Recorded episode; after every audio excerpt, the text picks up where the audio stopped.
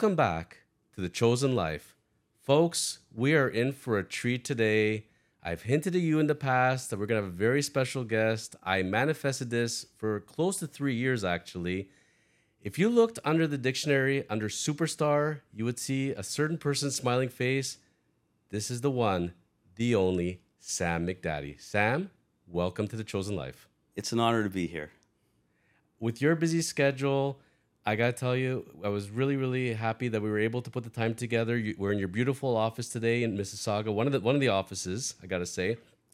But as I'm starting this off, first and foremost, I gotta tell you, I'm a little unhappy with you because I spent spent the last two days perfectly coordinating an outfit for you, Sam. Like, I don't know how you put your outfits together, but for me, it starts from the shoes up.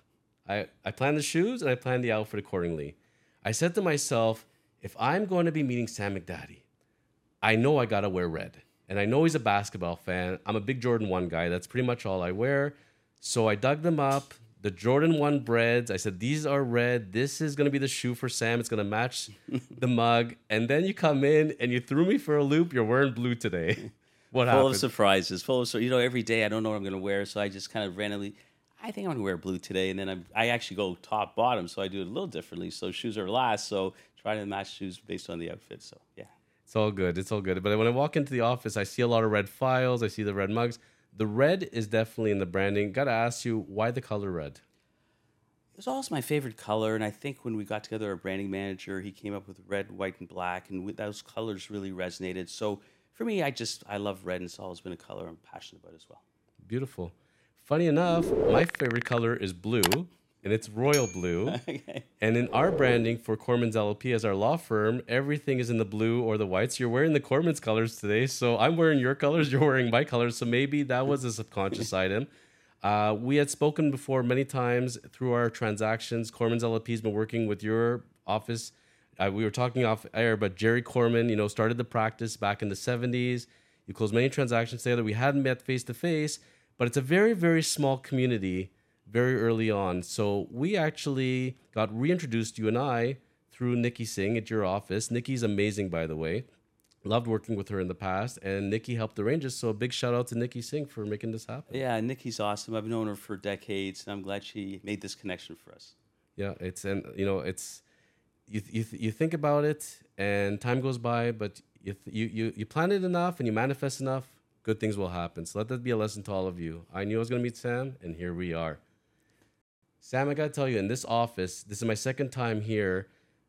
I'm really impressed as far as the layout, everything. Again, we talked a little bit about this off camera, but you know, you go to the reception area, you walk through with the chandeliers in the bathroom. If I'm a client meeting you, meeting your office, meeting your people for the first time, I'm going to take a wild guess and say this was intentionally designed. There's a certain branding image we're looking for. Would I be off base here? No, that's correct. All our offices, we really wanted to create a certain feel. So when clients come in, they feel welcoming. They feel that we've put the effort to create a really good environment and atmosphere. And all our offices have a different feel, but they're all, I think, really elegant and beautiful. Well, and you've done a really nice job with them. Honestly, I gotta tell you because I, if I'm planning to build a house, I would come to you. I say, listen, I know that you sell homes. I know you're familiar with homes. I would hire you as my designer because certainly everything is always first class from a marketing standpoint. A plus to your team, and there really there is a full team, right? This is not Sam doing every single aspect of the. You. No, not at all. We'll probably get into that later on, but the team is such an important element for our success. So let's start first and foremost. I know I know you've done enough interviews. I'm sure you've heard it all, seen all, but there are some things that have always kind of slipped in my mind. So I'm going to spread them out throughout the interview today. One of the first things is I got to know Sam McDadi growing up, when you were a young boy going through grade school, what did you think, like grade two, grade three, grade four, what did you think you were going to be when you grew up? You know, it's interesting, and I've shared this with a few friends, etc. But when I was growing up, my dad had a very successful business. It was called actually Big Daddy TV and Hi-Fi. And up until age 8, 15, when actually he lost everything, I was probably pretty complacent. And I wasn't really thinking about what I wanted to do. I was just enjoying being a young person. And I probably thought I was going to tap into the family business. But when he lost everything at age 15, it was like an aha moment. Oh boy, okay, now we've got to fend for ourselves. And, and I think my biggest motivator, which I've shared often, is that I want to make sure my parents were taken care of. And that was my big drive. So at 15, everything shifted. So I basically, although I always played a lot of competitive sports and I was on a tennis ride years ago, um, I then realized I want to really do well financially so I could take care of my family. And I think that was a big turning point for me in terms of how I shaped my future. I thought I was going to see my future. You were born and raised in Mississauga? I was, yes. I've been around these parts also for a lot of my life, and uh, amazing to see how it's grown, right? Mississauga is, is its own empire. It really is Toronto 2.0 at this point, and I only see it booming more into the future. It's incredible. I mean, way back in the day, you had all these farms and fields, and you know, going to North Mississauga was real remote, and yeah, it's changed dramatically. So, growing up, did you ever imagine that Sam McDadi, the name, would become Sam McDadi, the brand? You think of McDonald's, you think of Mercedes, you think of Apple as brands.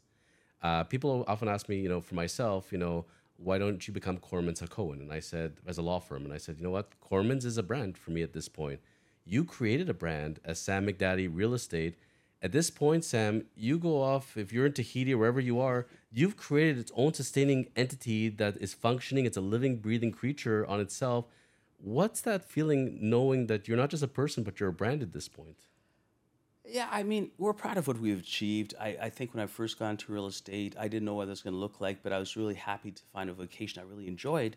And I always tell everybody today, you know, don't think about the money, find your passion, right? And I actually did an MBA and I worked in corporate finance for a couple years, but I really felt, felt stifled, didn't really feel that's where I should be. And I thought if I had to spend 40 years there, that's to be really not a good life. And you have one shot at this, right? And I always tell people, one life. It's not a dress rehearsal. This is it. So have the courage to make change. So if you're unhappy, if you're not ready to make change, well, that's your fault, right? Because life was never promised to be easy. But if you have the ability to rise above, you'll succeed. And so when we started gaining some level of success in real estate, because when I first started, I didn't know anybody, I didn't have contacts, my family wasn't in the business, but I had hard work, determination, and drive, right? And I think those, and I want to work with honesty and integrity. And I think that was the key propelling feature because you can have one good year, but if you're doing it dishonestly, you're going to get, you know, you're going to be driven out of town real quick, right? So for us, we want to treat every client, you know, with honesty and integrity, which is our makeup. And if our team members don't have that, I mean, I'm okay if they make a mistake. I'm not okay if they don't have integrity because they're going to, you know, hurt our brand, which we worked really hard to build. So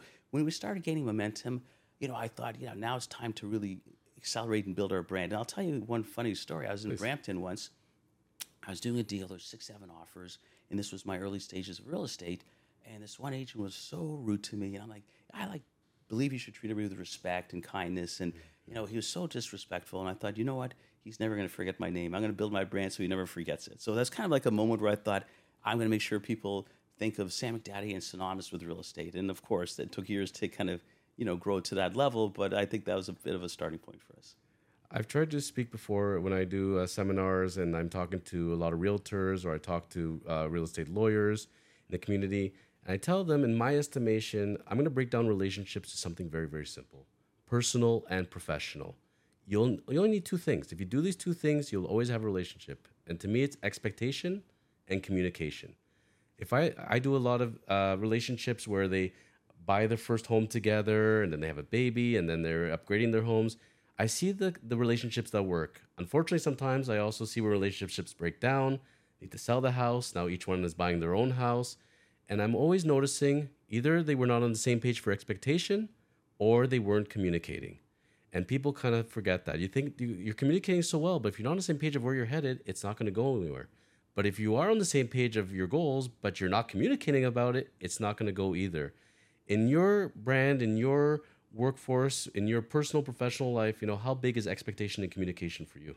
Oh, it's everything. I mean, I think that's everything. I think communication on all aspects, all walks of life is vital, right? And I think that, you know, I, I agree with you. I think a lot of times breakdown happens because of that, right? And I think even in our world, be it personal, friends, working, the relationship, the communication piece is huge. It's huge. And you are you have a life filled with friends. Like it's amazing. Like i see generally from when you're sitting at a raptors game or you're on television uh, in your office you really have friendships. You build those relationships. That's very important to you. Like you are genuine about people. You right away make eye contact. You shake people's hands. You're a genuine person. This is important to you clearly and it reciprocates. You can feel that energy back from people right? I believe so. And for me, I've had the good fortune of building some really good relationships, and it happens organically. So even when I'm at the Raptor games, I don't force anything. If they come to me, they want to talk real estate, they will. But I'm not the person giving out my cards. I want it to happen organically, and I think that's very important. I'm a thousand percent in agreement with you. You know, I I was criticized before. People would tell me, I don't understand. You're friends with these people, but nobody's sending you business. So why are you friends with them? I tell them it's not about that. I'm about relationships. I don't care about I you know, I need to make a living, I need to pay my bills. I get that. But I always said if I build relationships, that other stuff will take care of itself. You know, whenever I'm in a place, if I'm in a golf tournament, for example, or I'm at a dinner or a gala or something, when somebody's trying to sell something to you for the first time, people get very, very turned off from that. They move away. I'd rather get to know somebody and find out what their likes are, what their hobbies are. If they want to get to know me, that's up to them, but that's how I approach it. I think that's the right way to approach it. Yeah, and that's what I heavily tell people at the end of the day. If you're a young entrepreneur, you're a young professional, worry about the relationships. Don't worry about the rest. Don't be under pressure. It'll come. Now, from that end of it, learning, we're going to go into a little bit of fun. We're going to get into serious stuff, but also Sure, fun sure, stuff as sure. well. Because I'm, as I'm talking to you, I see in the corner of my eye the tennis wall of fame. okay. Now, I thought I was passionate about tennis. I that was my first sport. Started playing it from when I was about seven.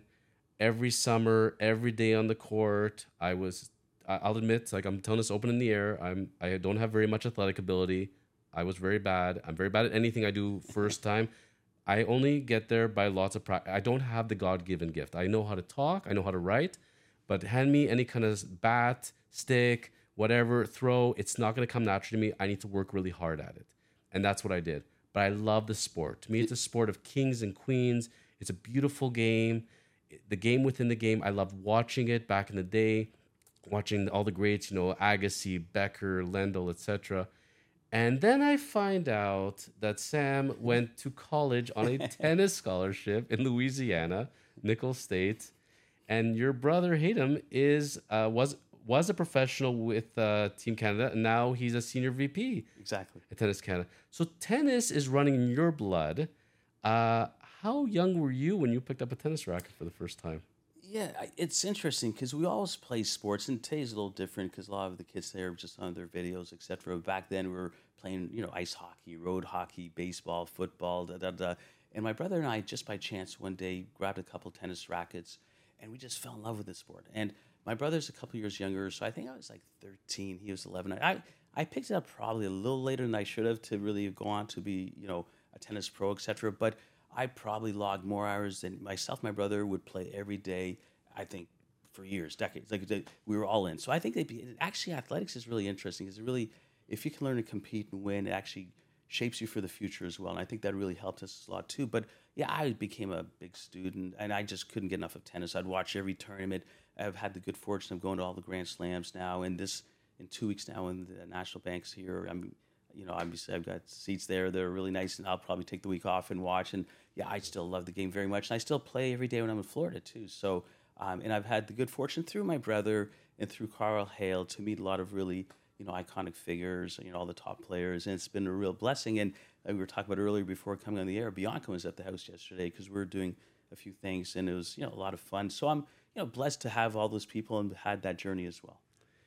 Bianca Andreescu, in case you're wondering who Bianca is, you know, I'm, uh, I'm I'm meeting with a person, a promoter, and we're talking about wrestling. He's like, "Oh, Samoa Joe was at my house last night." I'm like, "Yeah, none of these people come to my house, but very nice to know that they're going to somebody's house." So Bianca or Samoa Joe ever get bored, they want to come over, I'll let them know, let you know my address. They can come hang out. I'll make them an espresso, whatever they like. Let's do it. I'm gonna ask you some controversial tennis questions. Of them. sure. Number one, in my estimation, if I was gonna fix the game of tennis the way I liked it, I think I love the athletic ability. I love where tennis has gone. You know, they're they're more athletic now than they ever were. You got performance centers. It's year-round training. It's a lot different than it was back in our day. You know, but if there's one thing I would go back to, I'd go back to wooden rackets. I feel like the equipment has gotten too good because I if, if I went to go face any right now top 100, top 150 uh, player, I'm not touching their serve. There's no chance. I have to start swinging the second that they throw the ball in the air.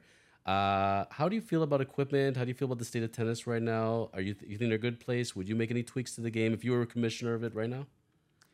Uh, yeah, it's a good question. So it's one of the things you can't really do today is compare eras, right? Because we talk about Laver and Borg and they're playing with a wooden racket and the sweet spot was this versus this. I mean, it's a completely different game.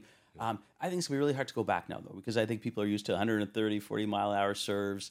um, etc. But I do. That's why I probably like watching more the clay court uh, season because you get more rallies and the surface is a little slower. But I'll tell you, I was talking to Karl Hale today, the tournament director of National Bank, and we're very good friends. And he said, even though Novak pulled out today, because we kind of knew he, he was considering that, um, the ticket sales have never been better. So tennis is in a great, great place because you think about it, the top three are, are, probably, well, two are pretty much, Roger has officially retired. Rafa is probably a year from retiring, um, who I love immensely, and he's had a great career. And Novak's probably got a year or two. He's still worked really hard in his body with all the yoga and everything else. So he's, you know, now the Grand Slam champ. But with those three still kind of now leaving, I mean, you've got some great people emerging, Carlos Alcaraz, and you got Holger Rune, and so you, tennis is always going to be. Every time we thought, hey, what's going to happen? Who's going to replace these guys?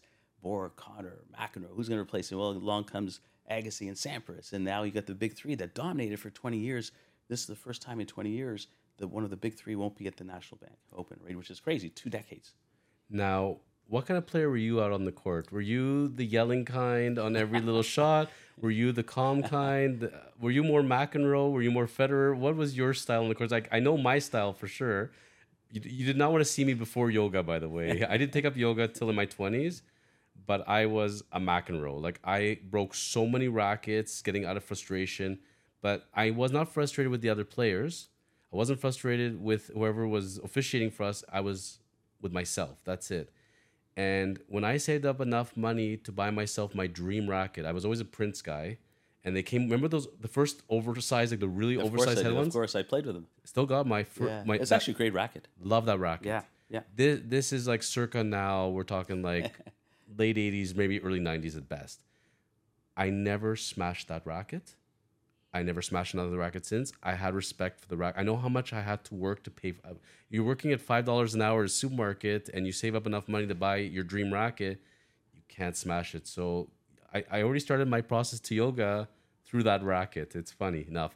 What was your choice of uh, rackets? And Oh, what? I, I, yeah. ironically, I think during I'm playing with the Wilson now, but back in the day when I was um, competing and I was on a tennis ride, I had the same racket. Prince. I loved it. Yeah, it was my racket, my go-to for sure. And I, I don't think I got. I mean, I'd get mad sometimes for sure on the court, but I was more of a grunter. So every time I hit a ball, I would grunt. Right. So sometimes people, are like, why are you grunting so loud? So I was a bit of that. But uh, and interestingly, because if you look at guys like Federer, who really at the end was very, you know, I don't think he tossed the racket too many times.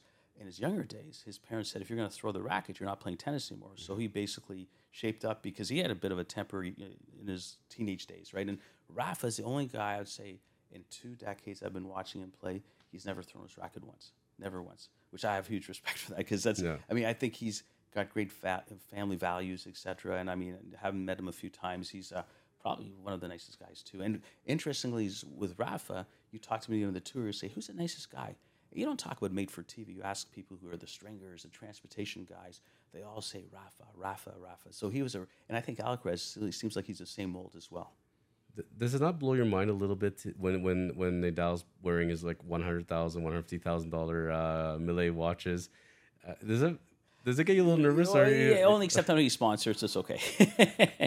so otherwise, yeah, I mean they're pretty. I mean his is probably because you know I end one of my dreams was to get one. I did buy one a few years ago, but Yeah. um, he has one that's probably worth eight hundred thousand or a million dollars, right? So, but because he's sponsored, I think. But they're so light too, right? So, Yeah, so it doesn't but I wouldn't wear a watch to play tennis. To be honest with you, right? I wouldn't either. I'd bang Yeah. it. I'd bang it in a second. Yeah, I'd be very nervous. Now finishing off on tennis, so I have a really good friend of mine, another lawyer. He's in family law. I'm in real estate law, so we go for lunches and we talk about our various trades and we have our laughs. We're both also big lovers of tennis, and he, you know, belongs to his tennis club. He's got his tennis partners. He doesn't like me right now, and I'll tell you why he doesn't like me because I have moved over to the pickleball side of things, and I do both. And he's like, if you are a true tennis fan, don't talk to me about pick- the way we. I was at his That's place funny. at Friday Harbor uh, just yesterday afternoon. He told me, "Do not talk to me about pickleball. Don't don't play pickleball. I am never going. I don't want to. It, it does not exist in this household. That word is forbidden." And I said to him, "But you've never played it. You can love tennis and you can love pickleball at the same time. We can work together here." What's your take on pickleball? It's really growing in popularity. I really haven't played it. I've watched it a little bit on TV. It looks like an interesting game, and I'm sure at some point I'll, I'll play. And I don't know if it's a conflict for tennis diehards, but I, I'm sure I'll probably try it at some point. Well, you were mentioning that you were playing table tennis with uh, Bianca, right? Yes. So you're a big tennis table guy. I love playing table tennis. Yeah, it's fun. So if table tennis and tennis had a baby, it would be called pickleball. I had this idea at around 10 years old, believe it or not. I thought, what if we were going to play ping pong style on a tennis court? I should have gone and done that. I'd probably be in Tahiti right now. but I'm going to tell you, if you haven't done it, like, you got to get out there. I'm telling you, you're going to have the time of your life. You will, will enjoy it. How long for, did it take for you to transition from tennis to understanding the, the nuances? Very simple. You go get the equipment first and foremost. So it's sitting there, it's not difficult to get. Watch a couple YouTube videos. I spent an hour watching pickleball tournaments. First, you watch a video on the rules that takes about 15, 20 minutes talking about being in the kitchen, not in the kitchen. So you about being in certain boxes, not in certain boxes through. They have very styles. Learning how the serving is because it's a lot different. Everything's underhand. It's a lot of fun. And then actually watch pickleball matches and see what they did. I spent maybe two hours doing that. And my videographer Cole and I, we actually played pickleball together for the first time, and we had a blast. So, so what do you prefer, tennis or pickleball today? If I had to pick one, still it's still tennis. Yes, okay. It is tennis just because I'm so I I love the serving aspect. I love the long game. I, I just love power. I that's that's me, and I can't get that out in pickleball. You have to be very much more calculated. If you do not have a net game, pickleball is going to be not fun. Okay, it takes a while. So I'm more of a power game, and it made me develop more of my net game. So I'm actually thankful to pickleball for that. Nice. Yeah. So definitely tell you, definitely get out there. And, and, which is a better workout?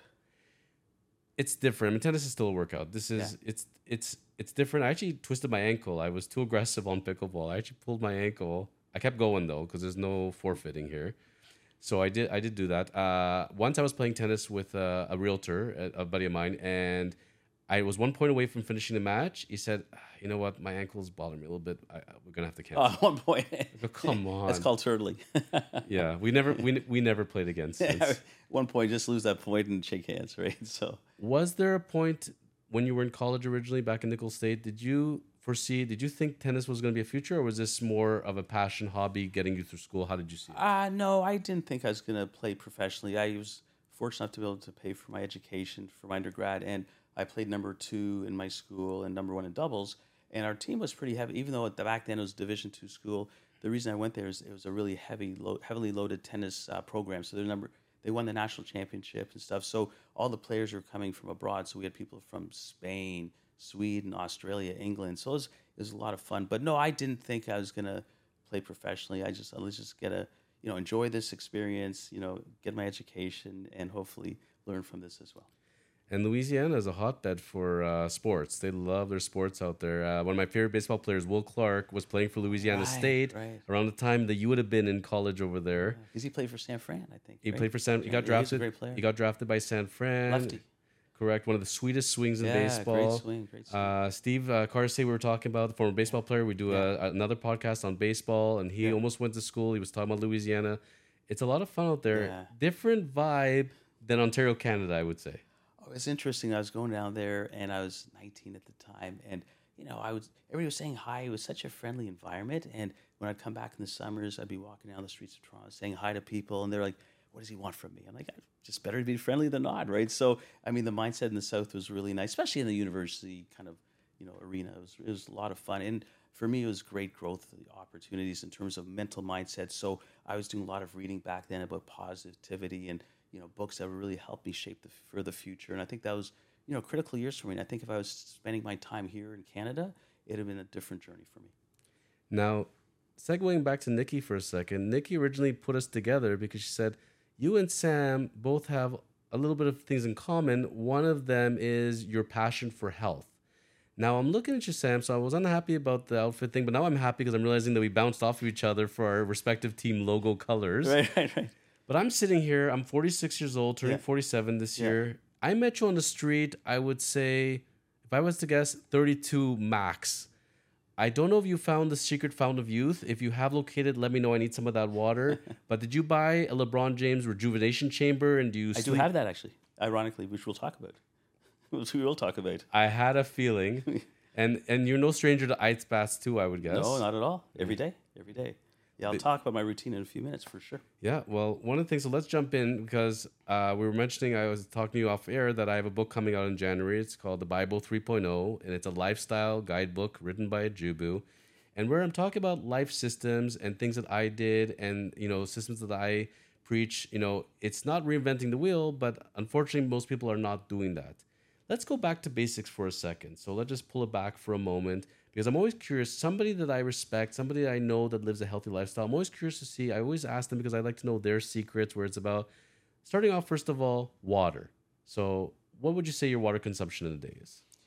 Yeah, it's probably about eight glasses a day, right? So, and I probably it's interesting for me. I usually have it more in the front end than the back end, but I have, you know, I do intermittent fasting now. So I started that two years ago, and my first meal is twelve, and I'll do sixteen or, or eighteen. So I'll finish either at six or eight p.m. So I do that every day, um, and that's. You know, a few years ago, I had a different mindset. I really want to bulk up a lot, and I was probably 20, 30 pounds heavier, but I was eating eight, eight meals a day. And I thought, you know, it can't be that good for your digestive tract, all the above.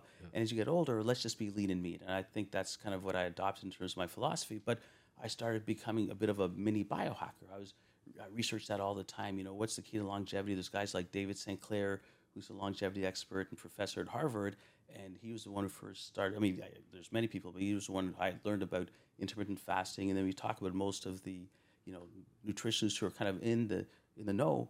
I mean, that's a crucial, crucial piece as well, right? But I've got a red light bed now, which I use every day for 20 minutes. Um, I do a five minute cold plunge at 33 degree weather every day, temperature.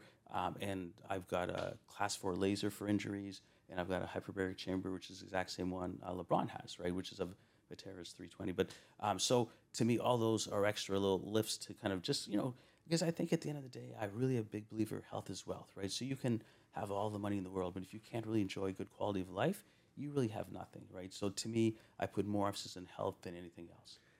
I, when I was a younger lawyer, I was speaking with one of my mentors. He was a senior partner. He was now, let's say, in his early to mid 70s, okay, and worth much, much money. He did very well in real estate with his clients, etc. Great, very happy for him. I sat down with him. I'm much younger. I'm still fairly new into the profession, and I said to him, "I got an interesting question for you." He goes, "What is it?" I said, "Right now, if you could trade places with me, I get all your money, you get my little bit of money. I'm your age, you're my age, and you see what I do to take care of myself. What would you do?" He said, "I would do that deal in a second. So I look at him. I said, "Who's really wealthy then?" And I left. Yeah. And what I based myself is seeing, you know, I remember I had one of the worst jobs I would think I I enjoyed it. I didn't love it, but I look back and I look at it fondly, I was a parking lot attendant one summer. You know how you get yourself through school and you find all sorts of interesting jobs? So I'm working in a parking lot at all places, and there's three buildings. I have to mark off who's going into what building, so how much parking capacity each building is using at a time. It sounds fascinating, it ain't. But the memory that sticks the most to me are the people driving into work. And this is like you see some people 6 a.m., 7 a.m., 8 a.m., 9 a.m. The ones that coming around 9:50, 9:20, they have a cup of coffee and they have the cigarette, but they're smoking and they're drinking in the same hand. But it's the smoking like this and drinking the coffee and the glazed look in their eyes. And I said to myself, this can't be good. They're starting off the morning already like this. How are the earlier ones though? Were they better? So the ones that were coming at six, seven o'clock in the morning, raring to go, like like they were like going to a boxing match. They and and they left What's the si- distinction? Why do you think that was? so. I, I, I could say I'm exactly like you because uh, as far as I don't have the chamber, etc., I don't do the cold plunges, but I also do a lot of research. I read a lot of stories and I try to see where people are at. I try to see what will inspire me. One of the things I noticed was a lot of heads of countries, heads of major corporations, they all have similar things in common. They're all up early in the morning. They all worked out already. They've already accomplished more in a day before you even had breakfast for most people. That said to me, wow. Because a lot of my life I spent pressing the snooze, pressing the snooze, pressing the snooze, and just trying to delay, delay, delay.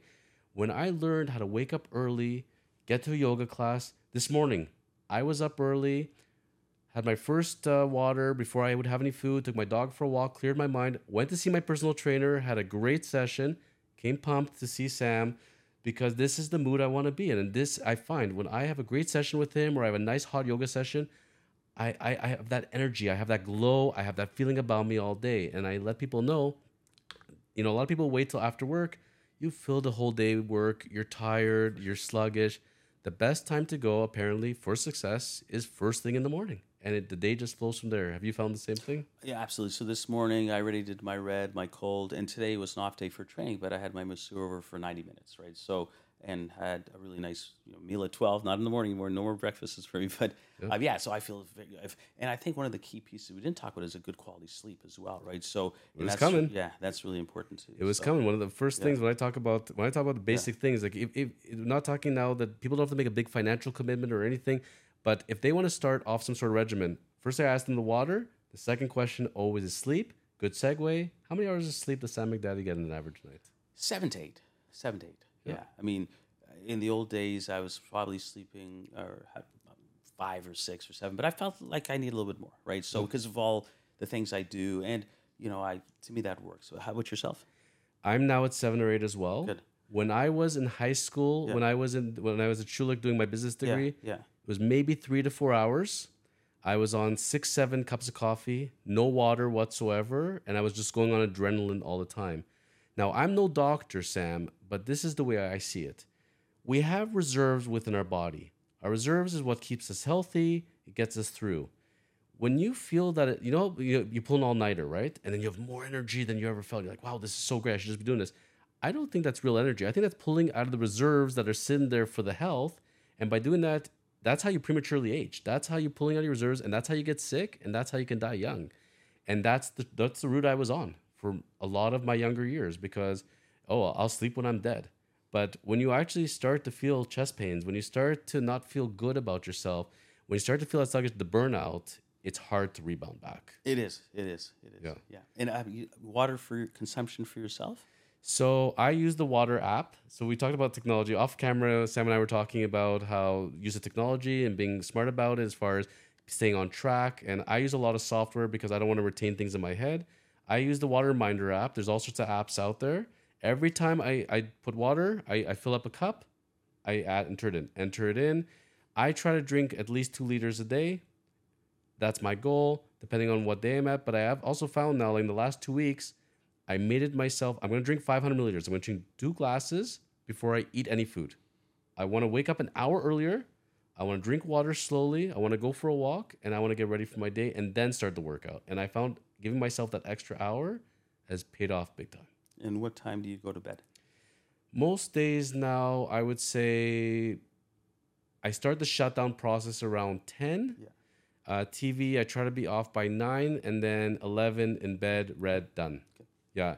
I one of the things I talk about in the book is the importance of actually having a bedtime routine. I think I actually sat with a psychologist and we mapped it out and we actually made a map, a brain map of my life and we made what's called a waking up routine and make uh, uh, going to sleep routine. And everything from the second the eyes wake up to the time the eyes close, what happens? What food is consumed? What water is drank? What work is being done? What time we're getting to the office? We actually made a schedule, and I was working off of a schedule like that for my routine to make it a reality. Because otherwise, if I was putting it to chance, it wasn't happening. Even now, Sam, I would tell you, food wise, I don't know how you do it I actually decided from the routines that I made, the people I talked to, the only way it's going to work is eating every three hours. And I know the night before what meals I want to eat, what I want to consume at each of those meals, and there's a game plan. Because if I leave my food to chance, bad habits are going to happen. Either I'm not going to eat or I'm going to gorge because I'm going to be hungry. Yeah. Yeah. Uh, for yourself, like, how did you find making the, the meals? Like, I tried the intermittent fasting as well for a while. I was doing some uh, bodybuilding shows really works. I find it's really nice to cycle, like to challenge your body. You ever heard yeah. that thing? As yeah. soon as your body gets comfortable, yeah. now you need to reach re-trigger it. Yeah, I, I mean, I've been doing it for I guess coming on two years, and I've enjoyed it. There's times I feel hungry, yeah. etc. But um, you know, and now I mean, yeah, I mean, it's just a way of life. But I, I decided a few years ago if I was going to get real serious about my health that you know, I want to really make sure I don't eat out very much these days because um, of the oils they use, etc. So mm-hmm. I've got a chef, and everything's organic, clean, and controlled. And I think that's been a big help for me. So it takes the guesswork out of it for me, and the meal prep out of it as well too. So love it, and that's yeah. where I tell people, you know, for for those that can do it, and I, I've, I've met people that you know have the means and choose not to spend money, and they say, you know, personal trainer costs money, and getting meals prepared costs money, and I said, well, you're not going to line your coffin with the money, so you might as well spend it because it's worth it, because it's worth it because it's your own health. You know, how many people are on their deathbed saying, oh, I spent too much money on my health? Never, right? No, I think they regret not maybe doing things differently, right? And Yeah. I think we want to learn from that as well. And a lot of people have that haha moment. They just don't know how to listen to their gut. And that's where I got to ask you now. We're talking about health, but let's go over to the professional side of things. Uh, you were a realtor before you before you opened up Sam McDadi Real Estate. You were with Remax, I believe. Uh, yeah, I was with a diff- few different brokerages. I think I started off with Home Life for about a year. Then I was with Sutton for quite a few years, and then Remax for about 14 years. Okay, so you and you were in real estate about twenty years before you opened up your own shop. Correct. So many people talk about opening their own shop. Many people dream of doing, you know, opening their own business. Very few ever do it. And the ones that do it don't always succeed at it. It's a very challenging game. What you did, I would say, took a lot of guts. Uh, don't know how much of it was planned or not planned. Walk me through the process as far as from you know having your client base because when you're a realtor, you you work at a brokerage, but you're still independent. But what made because uh, I've heard other people talk about it. They're saying, you know what, it's not for me. I can't go run my own shop. I don't want to manage other people, other people's problems. You know, people turnover. I have to. There's a lot more responsibilities. I just want to sell houses, buy houses, help clients. I'm done with it. You're doing that plus that. What was the mindset to open up what became this empire that is Sam McDadi Real Estate?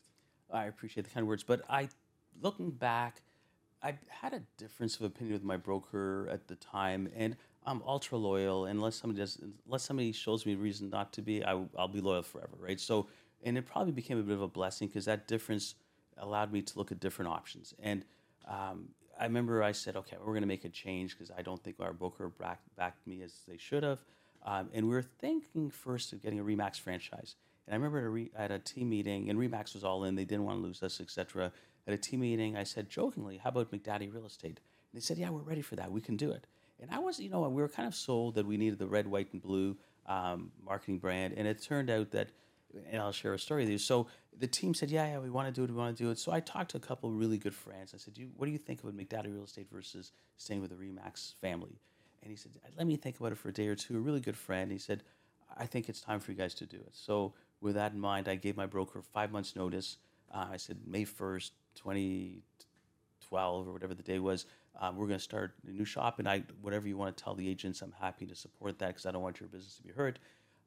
Because, you know, I was, you know, I guess it was, it was going to shake up things a little bit for me leaving. So, um, May 1st, we opened shop and I was really excited. And we hired our team. It was a new kind of experience because we have to have deal secretaries, receptionists. Back then, we just had my own team within, but all the operational side was being dealt with. So, day one, we're open, we're excited, we transfer our listings.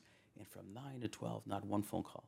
So I'm like, oh boy, maybe I miss miscued. I'm actually turning red, thinking, what, am I going to do now? Da da da. And I get a call at 12 o'clock saying, listen, we apologize. The phone lines are down, but now you're up and running. and we never looked back after that, right? But but it does take courage. It, it wasn't an easy step, but it was the right step for us. And you know, thinking back now, like uh, yeah, honestly, we've got seven offices now, and there's nothing wrong with Roy- Remaxes and Royal LePages, but there's still territories and grids, so the expansion possibilities would have been a little bit more restrictive, etc. So for us, I mean, having our own brand was really, really a big stepping stone for us to continue on the path. And Remax allowed people a few years before that to have their own sign identity. So it's no longer the traditional Remax signs, which I think, from a Remax perspective, that was a mistake. Because when we made the overnight, midnight shift, so to speak, um, we just went and put stickers on our old signs. It looked like because we had already our branded signs anyway, so it wasn't like anybody even knew that we made a change. It was just business as usual. Our phone numbers were routed back to us. We already had our own numbers. So, um, but yeah, I think the journey's been great, and we're really happy. And I think for me, the biggest piece that we talked about earlier off air is that a great team. That's the key piece. So that's why my love is selling. It's sales, marketing. It's not the administrative. So having a really good supporting cast has made all the difference. Now I'm looking at the numbers here, and my eyes are coming out of their sockets as I'm seeing them. Over 5.5 billion in sales, over 11,000 homes. Am I am I reading that correctly? Uh, I, I believe that's correct. Wow, wow, wow, wow. I mean, you, you're a GDP of a country, basically. That's inc- it, it's incredible when when you see those kind of numbers, and that that takes a lot of accolade. That means there's a lot of folks in the community that trusted you, trusted the brand, trusted your agents, with their biggest asset of their lives, you know, their home, and buying, selling.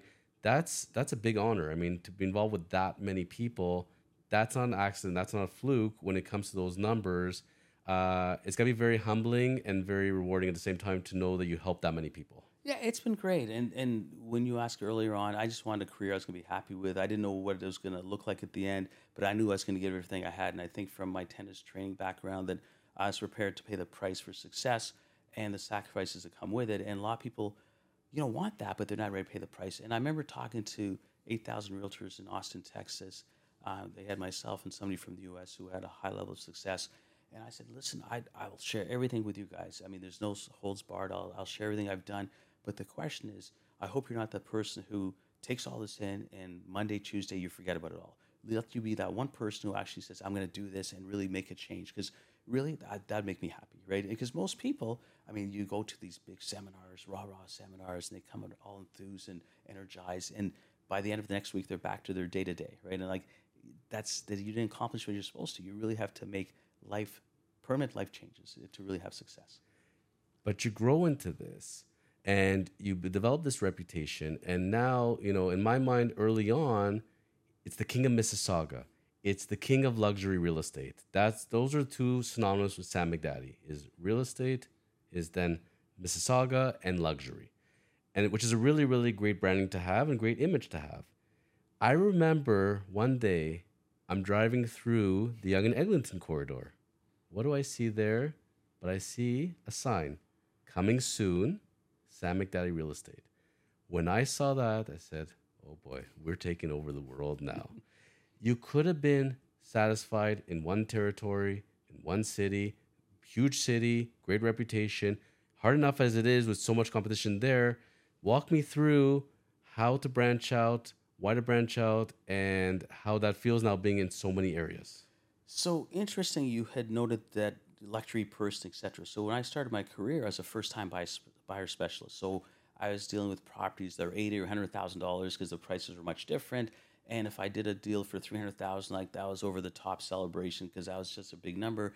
But at one point, I said, you know, we, we've kind of captured the, you know, the lower mid-price range, but we should also leverage out to the high end because we have so much value-added services that I think we should also be part of that mix. So we went on an aggressive marketing campaign, and we actually I was farming the whole south of Mississauga, twenty two thousand five hundred every week. Twenty two thousand five hundred flyers were going out, going out, and people were saying, "Yeah, we recognize him. He's more uptown. He's not really in South Mississauga." So I took my first listing as a loss leader. I said, "I don't care if I make money on this. I just want to get my name out there." We were providing staging 20 years ago, which other people were not. I mean, we were kind of the forefront of actually not just doing a consultation, we're bringing furniture and accessories and you know, having pre-inspection. So we were really, we were just list with us, list with us because of ABC, right? So mm-hmm. Within, and a lot of people said, listen, that market, that's going to be tough to capture because there's some, you know, long established players there. And, you know, you just can't say that to us, right? Because our mind says, no, you tell us we can't, we will, right? So, so within six months, we actually became number one in this in the luxury market, which is kind of unheard of. So when people say, "Oh no, I don't want to farm that area; it's difficult," I said, listen, that's just a mindset. Like, what stops you from being the next person? They maybe wants fresh new blood, young blood, different ideas. So, but if you already think that, you're not going to achieve. So, to me, I was so when you said that, was kind of interesting. But same thing with real estate. We did such a good job in Mississauga. I thought, okay, naturally we should go to Oakville because Oakville is an extension, and we're now a top couple of realtors in Oakville, right? So, and there's some really good realtors there. So then we said, well, you know, a lot of people come from Toronto to Mississauga, and we should also have the Toronto market. So let's so it kind of went from there to so Yonge and Lawrence for us is going to be really exciting because I think we're going to try and capture a lot of the uptown market, and I think we'll bring some, you know, different face and ideas and experiences, and I think we know how to do it. And so I tell people, listen, you can put me in any city in the world, give me one or two years, and I'll get that market, right? Because you know, it's not. Of course, it's great once you have it because you know, as long as you do the right things, you retain it. And by the way, when you're at the top, I mean, people always gun for you, so you have to be squeaky clean, do the right things and I like GSP said something I never forgot when he, he was here. Talking. That's Georges St-Pierre people, by the way. Oh, sorry, yeah. just in case. not, not all of us are that close no, to sorry, him. Sorry. Yes. so, so he, he said to me once something that which I really resonated. He goes, I don't really care what people think about me as long as I walk the straight and narrow. I care about my family and my good friends. Other people, how are they're going to judge me, if I'm going to live my life worried about that, I won't have a happy existence because a lot of people aren't going to be like so you know kind how they view you. But as long as you know you're doing the right thing, I mean, you can't control that, right? You can control yourself, right? So, and I think that was a really important lesson for us. So for us, you know, we decided let's go everywhere. So we've got now seven offices, and we own our real estate, which I love because we also, you know, you've got the business model, you've got the real estate model. So it's all the above makes sense, right? So. And remember, I was saying that uh, part of the show on the Chosen Life is people watching, understanding your life, how you went about it, inevitably when you hear one story you know people start thinking about their own stories start reflecting. I can tell you every word you say i'm sitting here and i'm thinking about my story and i'm thinking wow like you know where was i at? How did that work? And one of the things i didn't think about was because when i joined kormans it was a mississauga law firm. Jerry korman started in the 70s and it was known as a mississauga law firm. Only issue is i come in and i'm based out of toronto vaughan area. So what did we do? We opened up fairly quickly an office at bathurst and lawrence because and we're around that area because it's a corridor. You can't drive that area without driving on bathurst and sure enough you're going to drive by us and we have signage because i wanted people to know we're a toronto firm as well. And then we moved on to markham and we're up in cottage country in gravenhurst area. How many offices? so now we have four Perfect. plus satellites. But the main thing is is that people know even like we talked about off air about going virtual and paperless because in this day and age with law firms if you're doing it right, clients could be anywhere in the world. I could be anywhere in the world, and I can sign people up the same way. We don't have to go to the boardroom and sign and take time off work or pull away from your family during dinner. You know, there was at one point, Sam, that I was a traveling roadshow. Like I was literally meeting people sometimes at ten different locations. I'd have to go to meet at a Starbucks. I went to people's homes. We meet at boardrooms. I wasn't eating dinner till 10, 11 o'clock at night. And here's my son waiting for me, and he's young. And it was hard. And there were times I would bring him to appointments and he's lugging along and we're signing up and signing up and daddy, let's go home, daddy, let's go home. But now it's very easy. Now we can have dinner. I can pull away the computer. We can sign up very, very simply. But at the time when I first started at Korman's, I knew if I'm going to be Mississauga law firm, but I am a Toronto-based lawyer, I'm not going to be. I'm not going to have my client base very, very long. So I went from a different end, but I totally understand from that because at the end of the day, the reality is perception is reality. Exactly. And if every single piece of signage and everything is in one location, that's it. But that's not bad. For some people, that's very good. You know, there are there are realtors that do a very good job that just function out of one condo building. They live in that condo building. They have every single listing in that building, and they can make a living off one building. That's where you know. And also, I told people before that as a lawyer, I very often get introduced through the realtor. So I, I appreciate that very much and then the referral. But I tell them the problem is when they come to do their next transaction, they're doing it with me, but they're not doing it with the same realtor How often do you see that? all the time. You do. All the time. Yeah. And I and I, I often ask the client, what happened? Was it a bad experience? What was going on? Because I remember who came through where. They said to me, So I bought with them and I bought a condo in Toronto. Now I'm buying a house in Oakville. So I naturally went to an Oakville realtor and I and So it wasn't because they had a bad experience necessarily. They just the perceptions was I should go to an Oakville realtor. and they did not they had a captive audience. They had their client base but they did not educate their clients what they can do. And they didn't do the follow-ups. And that's what scares me in sales. You know again we're talking about sales client service. I think that once a person's working you know it's not selling to them. Like i tell my clients all the time oh i also do wills and estates because guess what you're to need a power of attorney you need a will it's a good idea when you're buying your home when you're having a baby when it's your last home you need to think about these things and it's a natural progression they're like oh thank you for offering that service if I was a realtor, I would sure let people know I am in these territories. I can help you. Anything you're doing in real estate, give me a call. I'm your person. Like back in the day, Sam, you know, when we're looking back in the history books of the 50s, 60s, 70s, 80s, person had their professional. That was their professional. That was their lawyer. That was their realtor. That was dentist. And there was loyalty. We're sitting here in the year- year 2023. It ain't the same anymore. People will change in a moment. And that's where I think that a lot of professionals don't realize if you don't build those relationships and you don't take care of them and nurture them, they'll be gone in a heartbeat. Yeah, I 100% agree. So I think it's incumbent upon us to be in constant touch with our clients, etc. Because I'll tell our team members, "Oh, they just listed and sold somebody else." I said, "When was the last time you talked to them?" Oh, when they bought. I said, well, they're, they're, "They don't. They don't owe you loyalty. You need to be in constant communication and show them that you care." Because a lot of times people think, "Okay, I just did the transaction. Let's move on." that's not it's, it's like relationship building exactly bang on, right? And I think that's what people have to really aspire to think about doing on a day in day out basis because at the end, really, you work so hard to get that client. So why do you let them walk out the back door? Do everything you can to keep those clients, and there's so many things you can do to show that you care. And if you do that, and if you still do all the right things, and they decide they're going to go elsewhere, well, you know, hey, I did everything I could. So if they decide to be not overly loyal, it, it was I don't feel bad. I feel bad because they did that, but I took the steps that shouldn't have been able to act that in that fashion. Now let's talk reality because being based in Toronto, GTA, Ontario, we're in a very competitive sphere. In realtors, lawyers, there's a lot of competition out there. There's lots of different people, professionals people can work with. When I look at your brokerage and I'm thinking about this, you have a lot of realtors that join the team. I, I I've read about the selection process. You don't just take anybody off the street. You're very very picky about who you work with, and on that same token of it, people know like a lot of realtors. I don't know which brokerage they're with. They may have been through five different brokerages, and I just know the name, but I don't even know which brokerage they're with. When you're with Sam McDadi, we know you're with Sam McDadi. That's very very clear. What is the process to attract realtors? What is the, the process you would say of why clients pick your brokerage over so many others available to them? Uh, we're not really ever actively looking for realtors. So they come and find us, right? So it's a little different model for us. And and our brokerage is a little bit different in, in that we, it's really a team within a brokerage. It's not every person fends for themselves. So typical brokerage, you join the brokerage, you know, you find your own leads, you find your own way, etc. With us, it's completely different.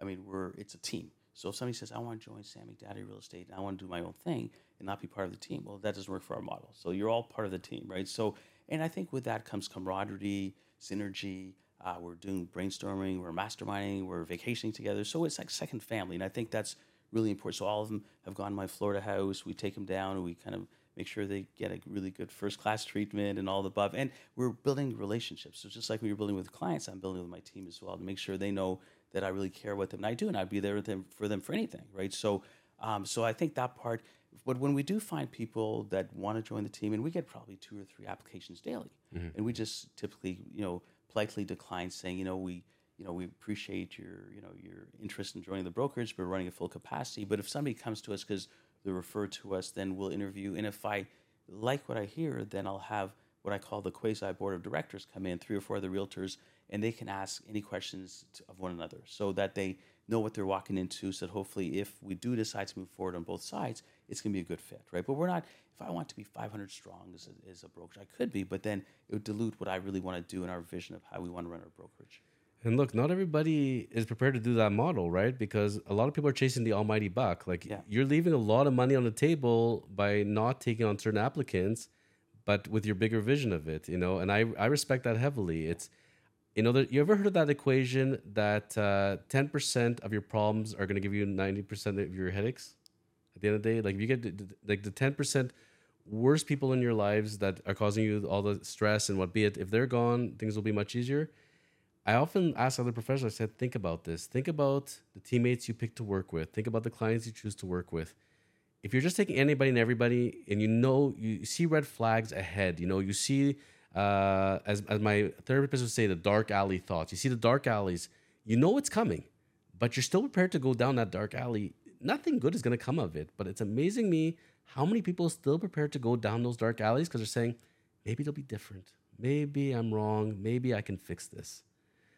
Why do you think people do that? Is it just pure greed, or what is it, or or scared, or? I, I'm not really clear. For me, I was very clear that you know, I want to align myself with really good quality people because it was a reflection of us and it was quality over quantity. And that was the key piece for us. It wasn't about just being this huge entity. And there's a lot of brokerages that have, you know, hundreds and hundreds of agents, but I mean, they're not productive. They might even get themselves in hot water because they don't know the business that well. Part timers. Exactly. So they're not, because really this business is a full time business, right? So do it part time, you're doing your client a disservice.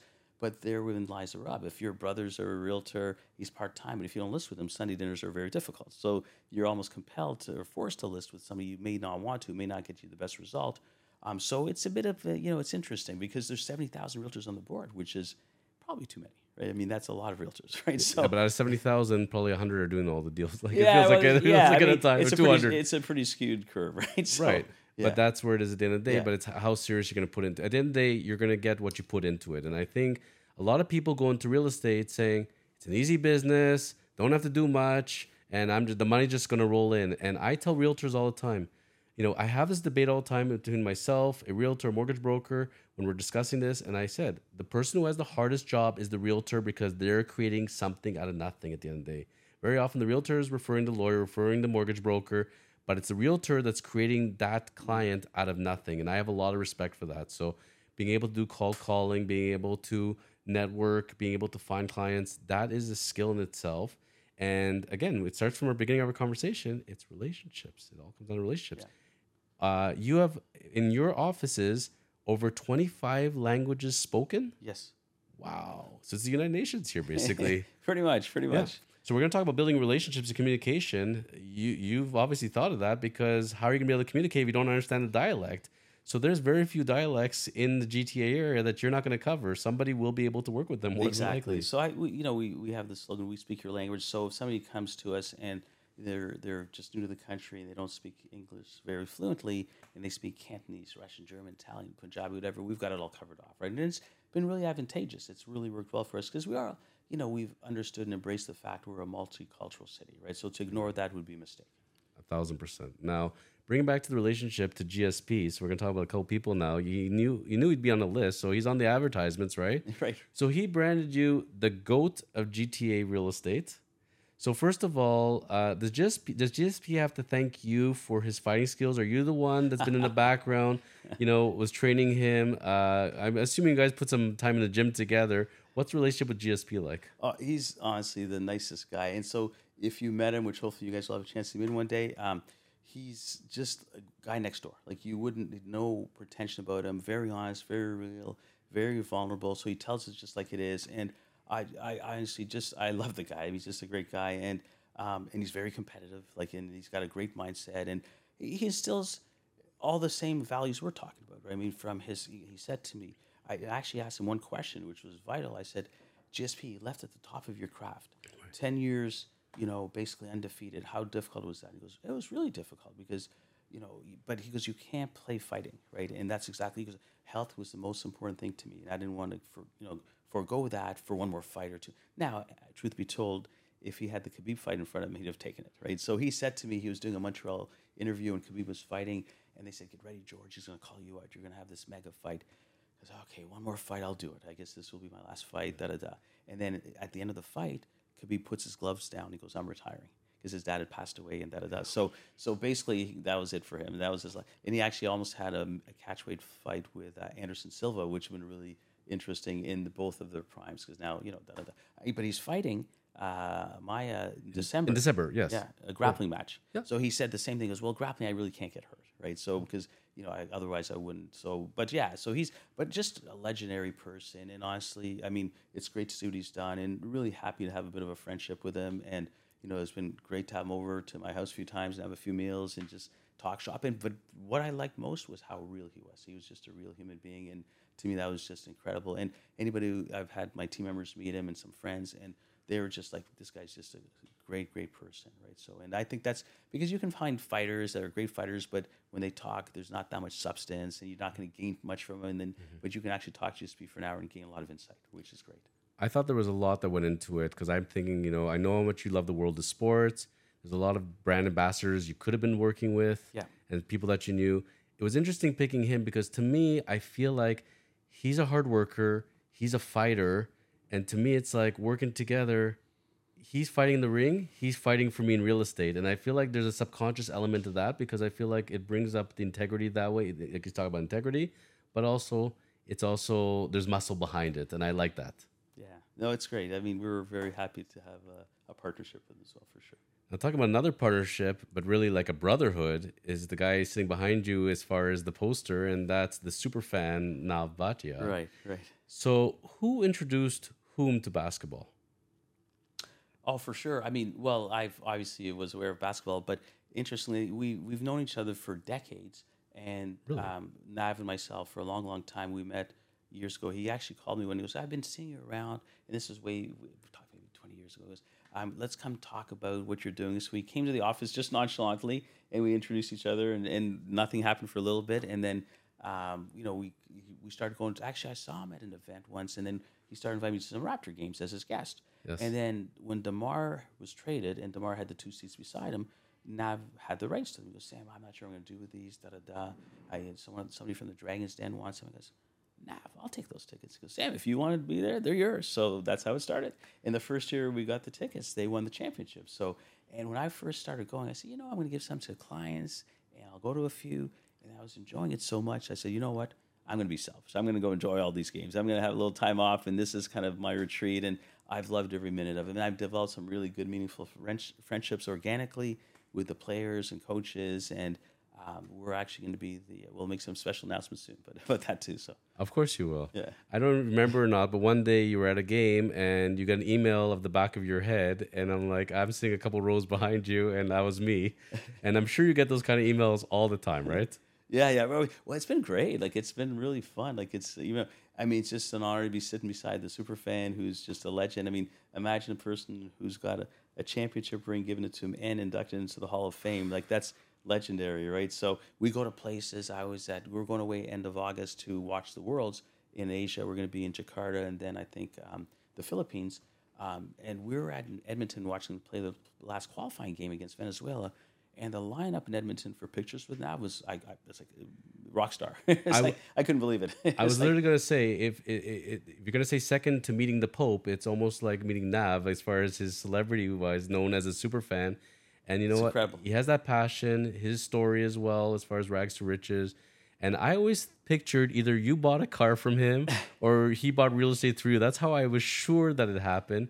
We- we've done a lot of real estate subsequent, but uh, Of after course, we got to know each but other. the initial yeah. initially was more just it just came just together. Mississauga guys coming together, and that was pretty much it. I love it. I love it. And is his friend basically his brother? Rinku's a great friend of his, um, and he's been a big help. I mean, Rinku's an incredible marketing guy, and they've done great things together. I mean, he's going to have Kal Penn uh, play him in Hollywood. So imagine he's going to now he's going to Hollywood. Like it's crazy. So uh, they had a TV uh, series on him, a documentary for one hour. It was a great series. Yes. Um, talking over a great uh, episode, and I mean, talk about his whole life story, which is really inspiring too. So we talk about inspiring people. I mean, here's a guy like Nav coming from India, with basically, and back then when now it's probably a little bit more accepted if you're uh, look a little different, but you know, coming into a job with a turban. I mean, he was laughed out, frowned upon. I mean, so his chances were very limited. Yet he still found his way to the top, and that's very respectful and admirable. And how inspiring he is for his community. We're talking about chosen life, people that go through his community and saying, you know what, uh, I, I'm a different culture. I wear a turban. That doesn't that doesn't have to stop me. I can be any profession I want to be, and it's great to see that. I always say, gender, religion, culture, age. It doesn't matter at the end of the day. It's matters what's inside of you, and don't let any of that stop you. And very often, unfortunately, you know, whether it's family, teachers, somebody holds you back many people don't have that confidence. If they have to learn that confidence and by seeing others and hearing the stories like today you're coming on may somebody be seeing that and saying you know what? I don't know if i'm going to be doing that exactly but i can do it and i can learn that and it's starting off. And where does it begin with with uh, sam? Loving yourself respecting yourself taking care of yourself and then it's going to fly from there. I'm going to tell you sam mcdadi if you're not looking after yourself health wise the way you're saying it you're not going to be sitting in this chair right now the way we are I, I agree full heartedly. And, you know, everybody's journey is difficult and nobody's life is easy, but you just have to have the belief that you can get to where you want to be. And when I first started out, I mean, I had many times I could have just, I'm to, you know, it's just not working. And many others would have quit. I mean, I had student debt, I had OSAP loans, I was living at home, and, you know, things were looking, it was difficult to kind of find your way. But I just was really determined, just like you are, and the people who are succeeding. Anybody who succeeds at a high level, I always have huge respects. I mean, no, you know, they did something right, and I want to learn from them. I'm always, you know, sometimes people unfortunately have the wrong emotions, fear, or not fear, jealousy, and all. That's that's, that's terrible emotion. So when I see somebody who succeeds, I want to, I'm proud of them. I want to learn more from them, and I think that's inspiring. So I think people should just have a, you know, anybody who succeeds, take that advantage to learn from those people because I think that's something that, you know, it's invaluable. It's invaluable. People often ask me on a personal, they said, What do you consider your greatest accomplishment? And I tell them quite frankly, usually my son is with me. He's just he's turning 18 this year. I said, This is my greatest accomplishment. Watching him becoming a young man, an adult, watching him grow, finish high school, find his life, find his profession. He's in the automotive business actually. He works right beside Nav Oh wow! in Mississauga? Which near the Erinwood uh, at Erinwood Ford there. and uh, also at the Direct Nissan, and Yeah. uh, he's in that that business, and that is my greatest accomplishment. Watching him from birth, and that's how I feel as a parent. And any of my accomplishments at the end of the day, it doesn't matter compared to my children. I know you're a big family man as well. And uh, I see that on social media, and I gotta ask you, man, how do you find the time? You know, you're you're with Bianca, and you're with Nav, and you're all over the world, and you're running this empire. Like, how then do you find the time as well? Like, it's amazing you find this balance. And that's beautiful that you're so close to family as well. you have one life you got to do it all right and i think you know you just I, why not right? So sometimes people find reasons to say why i can't well why can't you right? So i think to me it, life is a beautiful journey. So i mean i'm so grateful for everything that's been given to us and i want to make the most of it. And life does go by quick and i think covid also taught us something very valuable that you know oh, i want to retire but you need challenges. Like if you're just sitting home all day long, you're going to perish. I mean, you need, you know, it doesn't have to be financial. It could be philanthropy, but you need to keep your mind engaged and you need to be passionate. I think that's the biggest takeaway for for me. That anything people do does, if they want to succeed, it has to come with passion from within. thousand percent. And life is very, very precious. One of my when I first started up the Chosen Life, I had a firefighter that was going to come on as uh, I believe episode number five, and he passed away two weeks before the taping in his early forties, and it really hit me hard. Uh, I was one of the last people that messaged him. And it really put life in perspective. And I was, and I said to myself, and I brought on his cousin. We talked about him. We had an on, we had a show in his memory, and I told myself he'd want me to get to the gym. He'd want me to fight harder, not give up, don't feel sorry for him. And I heard that voice in my head, and he still inspires me to this day. So from tragedy can come opportunity. It's all in your mindset. I tell people all the time the situation is what it is. Just Exactly. only thing that's going to change is how you look at it Yeah, yeah. At the end of the day. And from there, I know you're also, I know you're very modest about it, but we're going to have to bring it up. I'm sorry, Sam, is as well, you're very active in the community, and charity is a very, very important thing to you. Uh, I have a close friend in Trillium, and I know you're very active with them, very highly considered. Uh, tell us about the work with Trillium, why you chose Trillium, and how the importance of giving back to the community. Well, I, I I believe if you're in a position where you can, you should, right? So, and um, for me, of course, it's an extension of what we believe in health, right? So we just, I mean, that's a big piece for all of us. So when we decided what we were going to really get behind a lot, I mean, Trillium was the obvious answer for us because um, they're building a big new facility, the Queensway Hospital. There, it's going to be state of the art. So, and they need a certain amount of funding. So for us, that was uh, an easy decision in terms of where we want to get behind. Um, you know, I- we get a, approached quite often for different initiatives, and and we always try and help. We always try and do something, right? Obviously, Trillium was a bigger piece because we we went all in with them, and you know, because we thought that was really important for us. But I think if somebody calls me and they'll say, "Sam, my mom's got cancer and she needs da da da," I have no problem writing a check because I think, listen, if it can help them with their health and their journey. Now, if somebody says, listen, I want to travel because my kid wants to go to a baseball game, you know, it's not as high on the list for me, right? So, I mean, listen, if I know them, I'll help. But I think if something's more, if yeah, this is something where help can really, money can really be of help, then that really resonates with me. So. we all have our causes that are near dear to our heart and very often it's something that you know may have happened to us or a loved one and it's important to support those knowing especially like i've been to the trillium system i had my issues they looked after me i'm so grateful to them so when i heard that you're a part of them i um, that's so fantastic because they are doing really great work they are saving lives they are helping people every day and it's a hard existence you know the amount of people that come through the system and the wait times etc and they're working on that diligently and my hats off to the doctors nurses staff over at trillium they are fantastic And especially during COVID, it was a very difficult period. absolutely now as we're summing up today's uh, episode i had the two last questions. I told you i'm not going to be that easy on Sure. you and i think I've, I've i've thrown you a couple of curveballs today. I don't know how your baseball hitting is. So i gotta ask you now from the side of sam mcdadi real estate sam mcdadi if you can let us know a little bit what is the game plan? What is the future for both? Yeah, I, listen. Personally, I I tell my teammates I don't really ever want to retire. I love what I do, and I love my team. They're an extension of the family. They are the family, part of my family. So I, I think I'll stay in real estate forever. But um, and maybe not work in thirty years, maybe not work quite as hard as today, but still be in the field and space. But I think for me, all things real estate from a vocation perspective. So I love you know what we've done with our you know growth in terms of GTA. You know, at some point, do we go a little bit more national? You know, that's something maybe kind of on the radar potentially.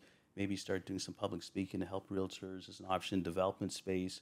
you know start developing versus da da da. We've, we're doing a bit of that. So so I think vocationally, I mean, I just love what I'm doing, and I think anything real estate is probably where I see myself for the foreseeable future.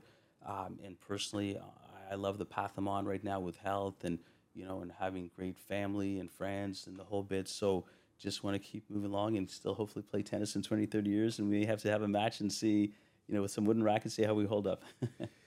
My friend, I don't know. It's uh, I feel like we go there. If I'm gonna hit your serve, I'm gonna be happy. and another 30 years, I'll be happy if I'm holding a racket at that point. But I will certainly try. Certainly.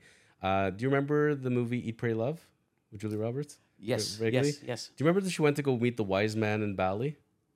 I met the wise man in Bali. His name was Ketut. It was quite a journey to meet him, but I met him. What was the one thing he told me? He looked at my hand and his eyes came out of their sockets. I said, What? What's wrong? He goes, You have the longest lifeline I've ever seen. You're going to live a long time. I looked at him. I said, It's been a pleasure meeting you. Take care. And I got out of there. That's all I needed to hear. That's amazing. So I hope Ketut was right. I know he's not with us anymore, but he lived a wise life. And you know, any kind of inspiration you can get, take it. So now I gotta ask you now the real tough question. Sure. Sam McDadi sitting today, sitting Sam McDadi from back to remember grade two, grade three, grade four, grade schools, grade seven, high school, whatever it being. If you can go to your younger self, knowing all the life you lived, all the wisdom you've accumulated, what would you tell your younger self now? Yeah, it's a great question. Early on, I think in high school, I, I mean, I lacked confidence. I didn't have that belief. And so I, I think for me, you know, the path I ended up embarking upon was perfect for me. But I think, you know, when you're young, you're very impressionable. And, you know, your teenage years, I mean, you're influenced by a lot of people. And I believe today, you know, which a lot of people, younger people, if they could just say, listen, be true to yourself live the life you want to live. Don't be influenced by outside people because if you're true to yourself, you'll have a happy, fulfilling life, and in turn, you can give back to others. I love that. I love that. And I know your younger self would certainly appreciate that. Sam McDadi, time is precious. It's the greatest gift we can give somebody because it's our most limited commodity. You've given that to me today, to the show, to the audience. Really appreciate you taking the time for us today. Ask the people to certainly send in their comments or questions for Sam. We will put your handle on social media so they can reach out to you as well. It's been an honor, my friend. Thank you The so much. pleasure's been mine. Thank you very much. and wishing you all the best on the growth of Sam McDadi, the empire, the uh, Sam McDadi real estate, and your wonderful person. Thank you. Thank you very much. Namaste.